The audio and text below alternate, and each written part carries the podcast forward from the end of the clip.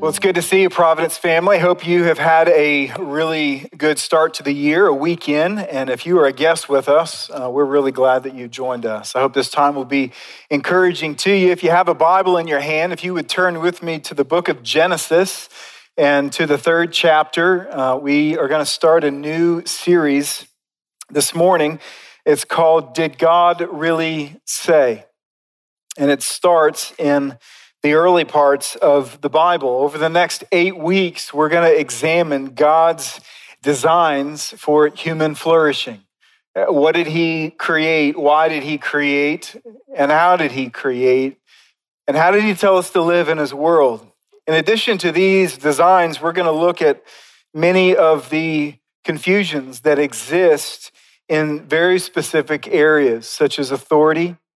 Next week, the sanctity of human life. The following week will be on race, gender, sexuality, personal responsibility, justice, and salvation. And each one of these, when we're looking at God's design and we're looking at our confusion and brokenness, we're also going to look at God's path for restoration. Every sermon requires precision when we're dealing with the Word of God, which is the authority over all of life, and we're dealing with the souls of people, our hearts, our lives, people created in His image, we're talking about two of the most significant uh, eternal realities in all the world. And so to be flippant with these things would be absolutely foolish. And so we never try to be more precise in one kind of sermon than another. However, there are times to where precision is needed in an extra way, only in the sense that there's certain words, there's certain phrases that are borrowed and used by different ideologies, and it's important to know what we mean when someone says a certain word or phrase. And for that reason, the series, there's a little website, there's a little place on our website. It's pray.org slash say. And what you're going to find there is not only several articles Actually, there's one article that you're going to find there right now, but there's going to be more that'll be packed in there. What you're also going to find there is all of the sermons. And so, if you want to actually follow along with my notes, even this morning as we're doing that, you can, you can look there and you can find a sermon there that's called Spiritual Fault Lines. So, let me pray for us. Father in heaven, we believe you to be true. We believe your word is true. And as a people who have been redeemed, by Jesus Christ and who come to this place to worship you and to seek to grow and learn and understand how to live in your world, we confess to you that everywhere we see, we see brokenness, but not nearly the intensity with which you see, for you see all people in all places at the same time.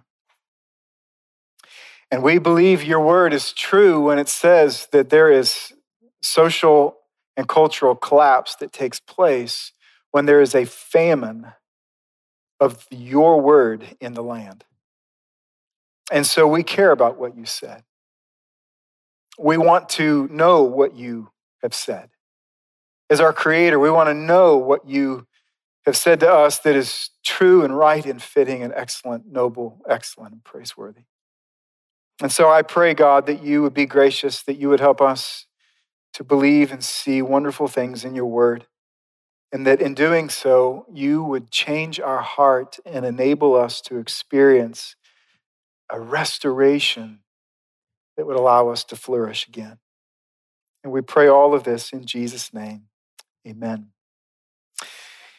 Imagine a perfect world that's designed by a perfect architect, a, a world that has no guilt or shame, a world that that has uh, no anxiety, no pain, no physical sickness, no mental sickness. Imagine a world where there's no fear and no funerals. A world where everything was created to function in harmony. And this is the world that God created and designed. For a period of time, although it was very short, the first man and woman, they enjoyed God in each other with perfect peace. They enjoyed unbroken love. They enjoyed satisfying work. They enjoyed and appreciated each other's created differences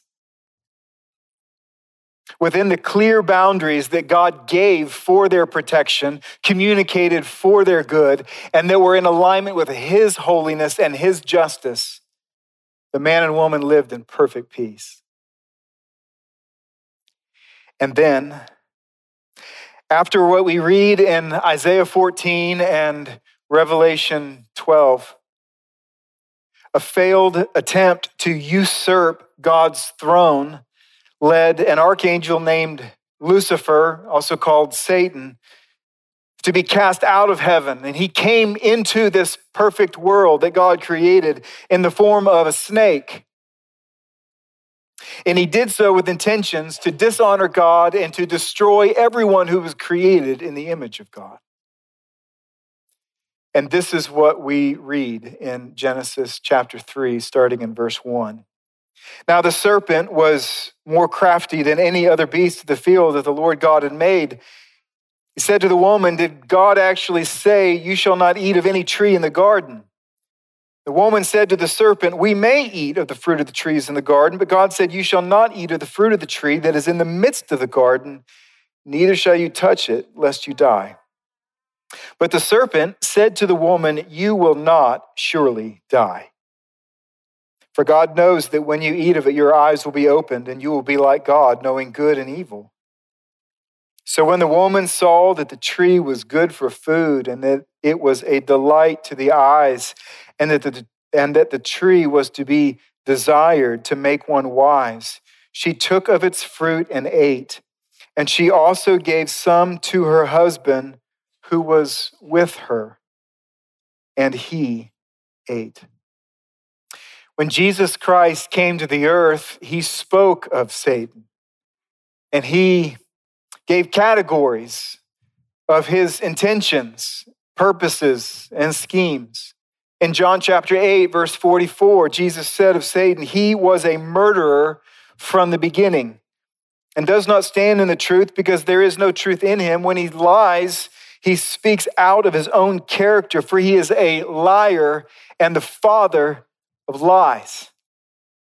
So we learn here at least two things. First is that Satan's motive was to kill. He desires to kill, steal, and destroy. As image bearers of God, whom he hates, he wants to kill our mind. He wants to kill our heart. He wants to kill our body. He wants to kill our joy, our peace, our purity, our hope, our distinction, our honorability. He wants to kill our families, our relationships, our children, our church, our worship, our unity, and our culture. He has intentions to kill.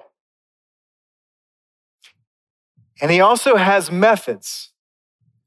One primary weapon that is listed over and over again, and that is to lie. He intends to kill. The way that he does so is he lies. Adding just enough truth to be plausible, his lies are often believable. You compare the word of God and you compare how Satan twisted and distorted his words, most of the words are the same. There's enough truth to get into the door so that it's plausible, so that it's believable. And yet, the words that are changed remove human flourishing and present the possibility and the reality of human brokenness. It's important to remember that when the Bible tells us of Satan that he is the deceiver of the whole world, his lies first are targeted at God. A.W. Tozer, a pastor I trust is in heaven today, tried to explain why when he said, What comes to our minds when we think about God is the most important thing about us. For nobody rises above their thoughts of God. What that means is this is that you and I are not going to outpace in our morality what we believe to be God's morality. We're not going to be more loving than our understanding of His love. We're not going to be more generous than our understanding of His generosity. It becomes the bar. And therefore, wherever that bar is, whether it's accurate or inaccurate, it completely affects and limits our life. We were created by God. We live in God's world. And one day we will all stand before God's throne. He is the source, the plumb line of righteousness and justice and truth. And as such, to be wrong in our thoughts about God irreparably distorts our sense of direction, morality, and justice until we begin to think rightly about God. And so in Genesis 3, the six verses that we read, we find three spiritual fault lines. You know what a fault line is? It's where, it's where the earth literally shifts and it creates literally a divide. One part of the earth and another part of the earth. And what we find here are these spiritual fault lines, places that divide humanity from flourishing to brokenness. And not surprisingly, each one of the spiritual fault lines it lies with God. Our understanding of God and our relationship with God. You see, this is so critical that we all see this. The divide in the fault line is never visible to our eyes. Instead, every house, whether that house we call it politics or marriage or sexuality or race babies or abortion or justice or personal responsibility, the houses that we build on this fault line when the fault line moves and shakes and we do not have an accurate view, understanding, or relationship with God, and that line shakes, what happens is we don't always feel the shake. We simply see the cracks in the divisions in the things we call houses that are built upon the fault line. And that's why we are constantly distracted, giving primary attention to what's secondary, calling the source the symptom, and the symptom, the source. But all the fault lines that I want to show you, three of them, are all regarding our understanding and relationship with God. The first fault line I want to show you is the fault line of God's goodness. Here's a question for you Is God good? And we might go, well, yeah, of course, he's good. All right, let me, let's get a little bit more granular, okay? Is God good to knit a baby in the womb? All right, yes. I agree, by the way. He is. But let me tell you the fault line of God's goodness. In other words, how you answer that question is going to affect how you treat the baby in the womb. Is God good to wrap us in diverse colors of skin? How you answer that question will determine how you treat people with diverse colors of skin. Is God good to make us male and female? Is God good in his instructions and restrictions? Is God good to restrict sex to marriage between a husband and a wife? Is God good to restrict our work to six days out of seven? Is God good to restrict our worship to Him alone?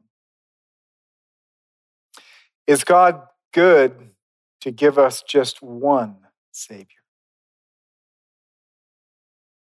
Is God good? Satan would lead all of us to say no. In verse 1, says the serpent was more crafty or sly. He said to the woman, Did God actually say, You shall not eat of any tree in the garden? Now, when we read what God actually said, oh, we can't make, uh, we can't mistake his vast generosity and his goodness. For what God said in chapter 2, verse 17, you may surely eat of every tree of the garden, but of the tree of the knowledge of good and evil you shall not eat. What God actually says proves that he's more like a chef who leads us into a buffet hall, that he has created all kinds of amazing foods. And he says to us, I made it all for you. It's all for you. Every table, every single entree, every side dish, every dessert, it's all for you. Just don't eat the Hershey Kiss because it'll kill you. The emphasis is on the generosity of God, the goodness of God which is why the psalmist says, No good thing does he withhold from those who walk uprightly. But in spite of all the evidence, Satan maligns God's goodness in our hearts. And therefore, the first divide between human flourishing and human brokenness, so let me say it this way the first divide between your flourishing and your brokenness is how you answer the question Is God good to me? And what he has restricted and what he has instructed and what he has limited and what he has provided, is he good to me? The second fault line we find here is God's truthfulness. Is God telling us the truth about life? Is he telling us the truth about death? Is he telling us the truth about relationships and responsibilities? Is he telling us the truth about sexuality and gender? Is he telling us the truth about death? Is he telling us the truth about heaven and hell? Satan would have us say no. Eve wanted to set the record straight. So in verse 2, she said, Oh, we may eat of the fruit of the trees in the garden. But God said, You shall not eat of the fruit of the tree that is in the midst of the garden, neither shall you touch it, lest you die. And then came Satan's denial You will not surely die. You're not going to die. Satan would make a skeptic of God's truthfulness out of all of us. Verse 5 God knows that when you eat of it, your eyes will be opened and you will be like God, knowing good and evil. In other words, you can't trust him. You don't know for yourself. Your eyes are shut. All you have is his word on it. In other words, the temptation that Satan gives to us every single day is to experiment instead of trust. You don't know if what he said is really true, and so you need to experiment to see if it's true. And so today we hear all the time you need to experiment and see if you are gay or straight. Young people are told you need to experiment and see if you are a man or a woman. You need to experiment and see if pornography will actually reshape your view of beauty. You need to actually see if mob rule is destructive to society. You need to experiment and see if judicial deference to the rich or poor intensifies lawlessness. Romans chapter 1 speaks of all humanity when it says, although they knew God, they did not honor him as God or give thanks to him, but they became futile in their thinking, and their foolish hearts were darkened. Claiming to be wise, they became fools Friends, truth is not what we feel. It is not what works. It is not our experience. It is not what we agree with. Truth is what God says. Psalm 119, verse 160 says, The sum of your word is truth Every one of your righteous rules endures forever.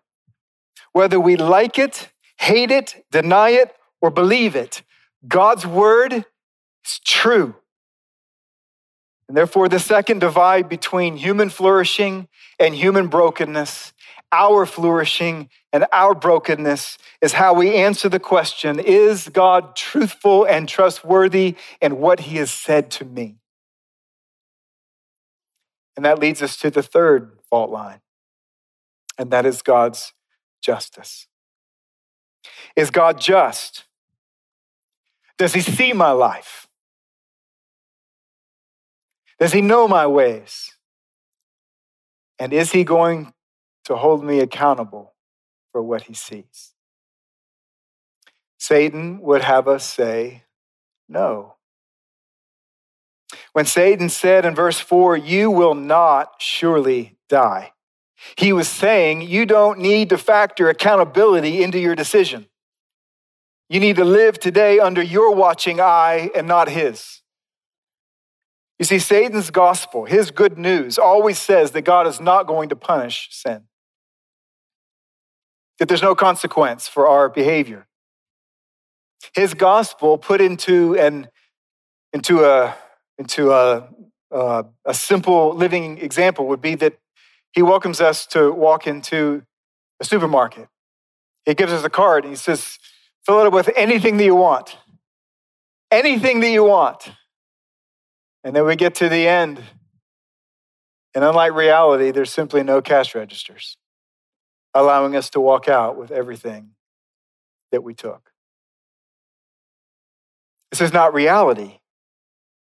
You see, the Bible tells us that God is holy, which means he always does what is right. Oh, praise God, he is patient, but his patience never subverts justice. He is the source of justice. And so when God said, You will die if you eat, he wasn't giving advice, he was setting law. The law that the wage of sin is death. The fact that judgment, sin, and hell are all things that shake the sensibilities of our modern culture does not make them make believe. It means people are unprepared. And therefore, the third fault line that divides human flourishing and human brokenness, our flourishing and our brokenness, is how we answer the question Is God, the judge of all the earth, who sees and knows me, going to hold me accountable? How would you answer the questions? Is God good to me? Truthful to me? Just towards me?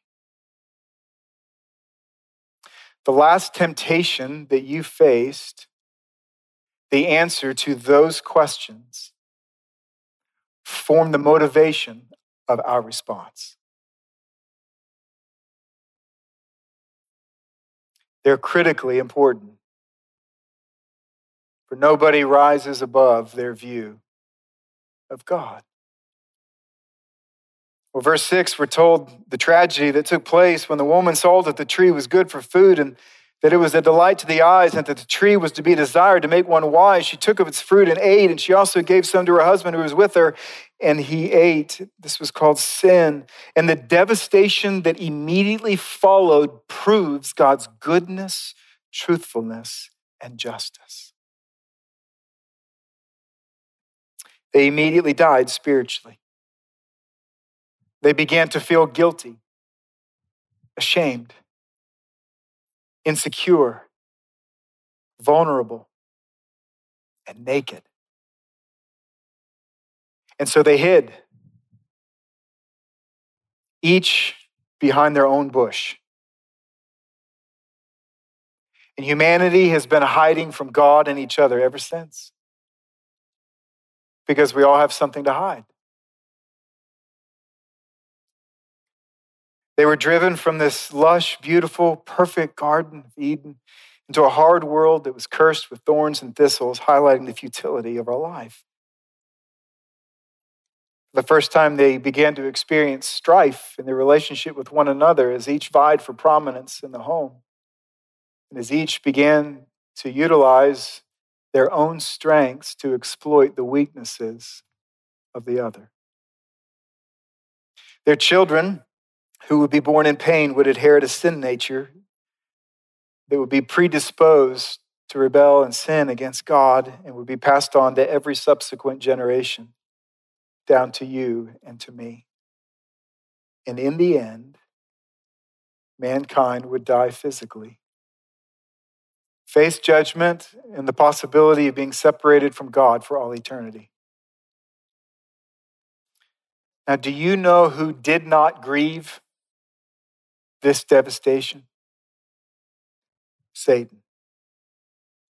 He delighted in what took place and determined that he was going to keep it broken by simply recycling his schemes and efforts upon every subsequent generation, including ours. Remarkably, in the bleakness of this moment, when God was even giving out the consequences, when, when He was sharing, this is the consequence of sin, this is what's going to take place, this is the curse that you're going to have to live within, He does something absolutely unthinkable, and that is He promises a rescuer. Right there in the middle, he starts the consequences and he says, Before I finish the list of the consequences, let me tell you what's going to happen. One day there's going to be a son that's going to be born of woman. And evil is going to strike at his heel, but he's going to crush evil's head. He's going to live without sin. You keep reading through the Old Testament, and there's promise after promise that's supposed to highlight our eyes and say, This is who you're looking for. He's going to be born in Bethlehem, the tribe of Judah, the line of David. He's going to have power to do miracles. He's going to open up the eyes of the blind. He's going to teach with authority. He's going to highlight what life is supposed to be like. He's going to reflect in his own self the perfection that we lost. And then he's going to go to a cross and he's going to die for sin on that cross. And because of his moral ability and capital, he's going to rise from the dead, defeating Satan once and for all. And this is precisely what Jesus did. The New Testament removes all doubt of who this son would be. The Apostle Paul says of Jesus, when the fullness of time had come, God sent forth his Son, born of a woman, born under the law, to redeem those who were under the law. Jesus came into this world to seek us and to save us and to rescue his beautiful design from our sin. This is why John says the reason the Son of God appeared was to destroy the works of the devil. Jesus went on to live that sinless life he died for our sin. He was buried in a grave. He rose from the dead on the third day. And then he extends an invitation to all of us. And that is that if we would put our faith and trust not in our own morality and righteousness that is insufficient, but in his, which is utterly sufficient, that we would be forgiven of all of our sin, that he would give us his righteousness, that he would empower us by his spirit to love one another, that would allow us to begin flourishing again. This is what the Bible calls the gospel the good news. The fact is, is we often mistake the symptomatic divisions in our society as the primary cause of the brokenness instead of the fault lines of our understanding and relationship with God.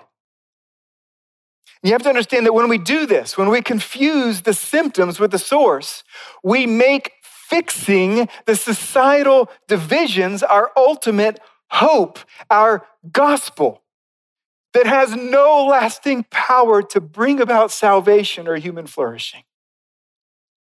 This is where it becomes so granular, so in our face when we think about what do we talk about when we talk about the brokenness in the world? What's the solution that we typically go to? If your solution in your mind is if I could get everyone to vote as I,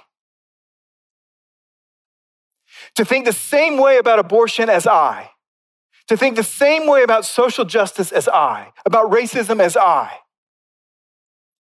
If we could fix these buildings, all the cracked buildings that are built upon these fault lines, what we do is we actually make a false gospel, even if we have trusted the real one.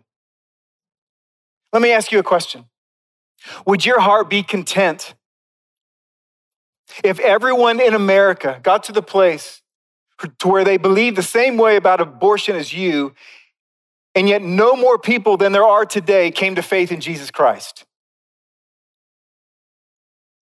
Which one influences the other more? The gospel says that when we put our faith in Jesus, his spirit lives within us. And his spirit enables us to love in such a remarkable way that it brings about flourishing societies, that it that through his through his word he clarifies how we should live. These things are not unimportant.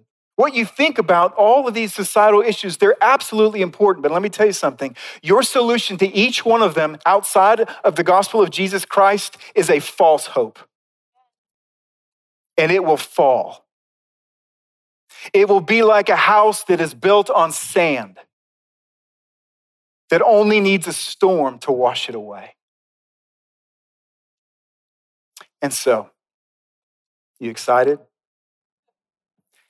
Let me, before we take the Lord's Supper this morning, I want to give you a few applications. First, let me encourage you to put your trust in Jesus Christ. Oh, friends, don't you understand? He did the hard work to make reconciliation with God and peace with one another possible by living without sin, by dying for our sin, and by rising from the dead. In Jesus Christ, God's goodness is put on display by sending his best. And in Jesus Christ, God's truthfulness is put on display by fulfilling all of his promises about the coming Messiah. And in Jesus Christ, his justice is put on display. Why? By showing that the wage of sin is actually death. For a holy God to acquit guilty sinners and remain just, he had to send his own son, Jesus Christ, the perfect one, to die in our place. And those who put their faith and trust in him are forgiven, justified, empowered, and enabled to flourish again. Have you put your faith and trust in Christ? You simply stop listening to me and start talking to him. You confess, God, I believe. I believe that I'm a sinner. I believe I've contributed to the chaos. I've not trusted your word. I've not trusted your goodness. I've not trusted that you were just. But I believe in Jesus Christ who came and died and rose again. I confess him as Lord, and the Bible says you'll be forgiven. First day, of the rest of your life, trust him. Second, let me encourage you to trust God's word. There is simply no need to experiment when we can trust what our Creator said. Do you recall the name Ivan Pavlov? They're like, yeah, isn't that the guy with the dog that spit all the time? It was. He, he, he did a lot of interesting experiments. And one of his experiments illustrates really emphatically what's happening in our culture today. And I want to share it with you. What he did was, was he trained the dogs to distinguish between circles and ovals. So he had a circle on one side. I don't know exactly how it was, if it was painted or written on one, and there was an oval on the other side. And if the dog went and pointed and went over to the circle, then the dog received a treat. And if went over to the oval, then the dog received a penalty. Over a period of time and practice, the dogs would go in, they'd look at the two, they would distinguish that's a circle, that's a prize, and they'd go over. And once they absolutely knew for certain what one was versus the other, he then began to modify the oval, forcing it to look a little bit more like a circle each time. And eventually, what took place was that it became very difficult to discern an oval or a circle, and the dogs became confused and they became erratic and they showed signs of distress. We find the same thing happening in culture today with human beings, and that is that as our culture seeks to reshape moral values without regard for God's law, each generation is increasingly confused and anxious, erratic, and distressed. Friends, as people created in the image of God, we will not flourish until we yield to what our Creator really did say. Third, let's recognize Satan's schemes. They're the same today as they were in the garden. First, he questions God's word. Did he really say? You'll hear this all the time. Does the Bible really talk about that? Like, really? Does it really talk about that? What's the second thing? He twists. You may not eat of any tree It's not what God said. Then he denies, You will not surely die. And then he entices, You will be like God. Satan will lean on anything that has the potential to replace the gospel of Jesus Christ as our chief and ultimate hope. Popular options today include pluralism, relativism, political idolatry, Christian nationalism, and corrupt philosophies. In recent years and days, critical theory, a philosophy or a worldview, and its many derivatives, such as critical race theory and social justice, have gained a lot of traction within our culture. And as such, a lot of people have asked about them, and so I've written about them. The first article that you find at pray.org slash say is critical theory and the gospel. The next one you'll find is critical race theory, social justice. They're going to keep coming. It will give more and more clarity to many of the threats that are before us as a culture.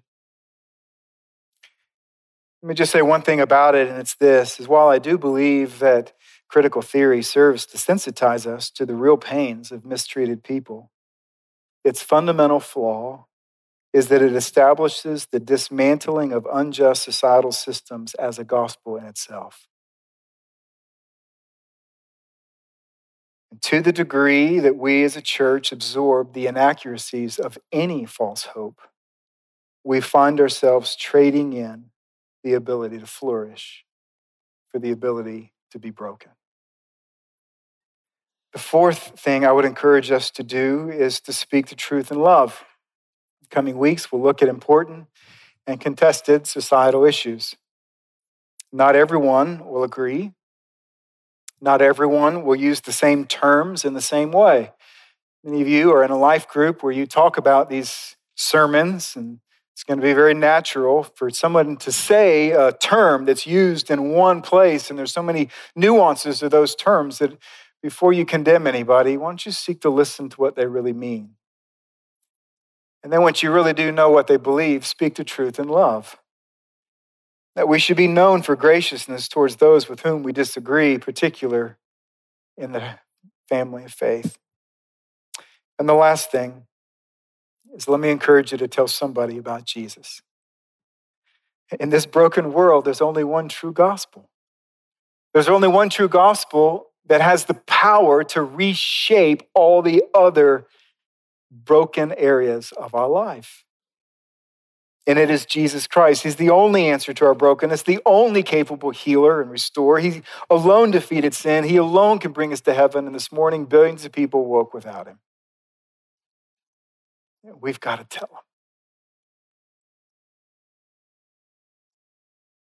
If we really believe he's the hope of the world, we've got to tell. He gives us this remarkable thing called the Lord's Supper to help us begin to tell. The Lord's Supper, if you're new to this, um, this is it. So it's not an enormous physical meal, but it is, it is really rich spiritually. There's two elements there's bread and then there's juice. The bread is symbolic of the body of Jesus that was broken, and the juice is symbolic of the blood of Jesus that was spilled so that we could be forgiven of our sin. And what the Bible tells us is that the reason that we do this, that, that when, when the church gathers and we take this, we take it monthly here at Providence. And the reason we do is twofold. First, he wants us to remember.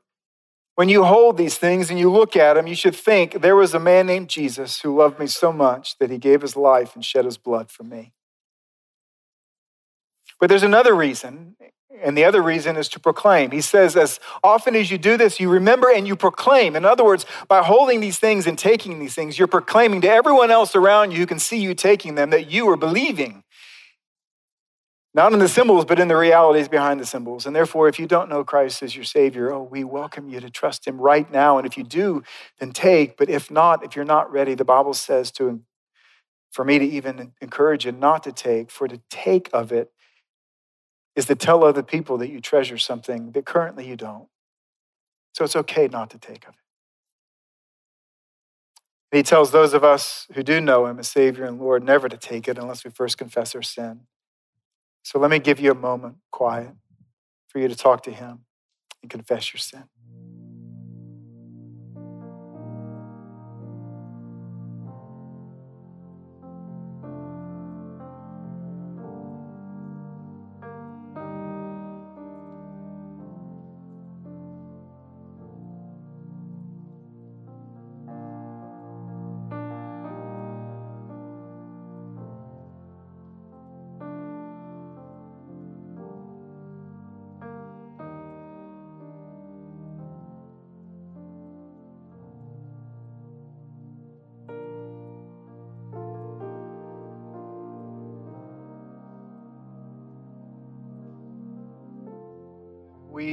Bow before you, our Maker, and we confess our sin to you. What we have thought, things that we have said, things that we have done. They were out of line, and we know it. We ask that you would forgive us. And we thank you that your word says that when we confess our sin, that you not only forgive us of our sin, but it says that times of refreshing come from the presence of the Lord. So I pray that you would refresh us this morning in the hope of forgiveness. We pray in Jesus' name. Amen. Well, Jesus, on the night he was betrayed, he took bread, he broke it, he began giving thanks and talking about the fact that his body would be broken, that his body would be willingly broken so that you and I, that we would have the opportunity to trust in him and enter into a relationship with God. And so if you believe in Jesus and you know that your relationship with God is because of Jesus, you know it's because he was willing to take on a flesh and allow it to be broken for you. Then take and eat in remembrance of him.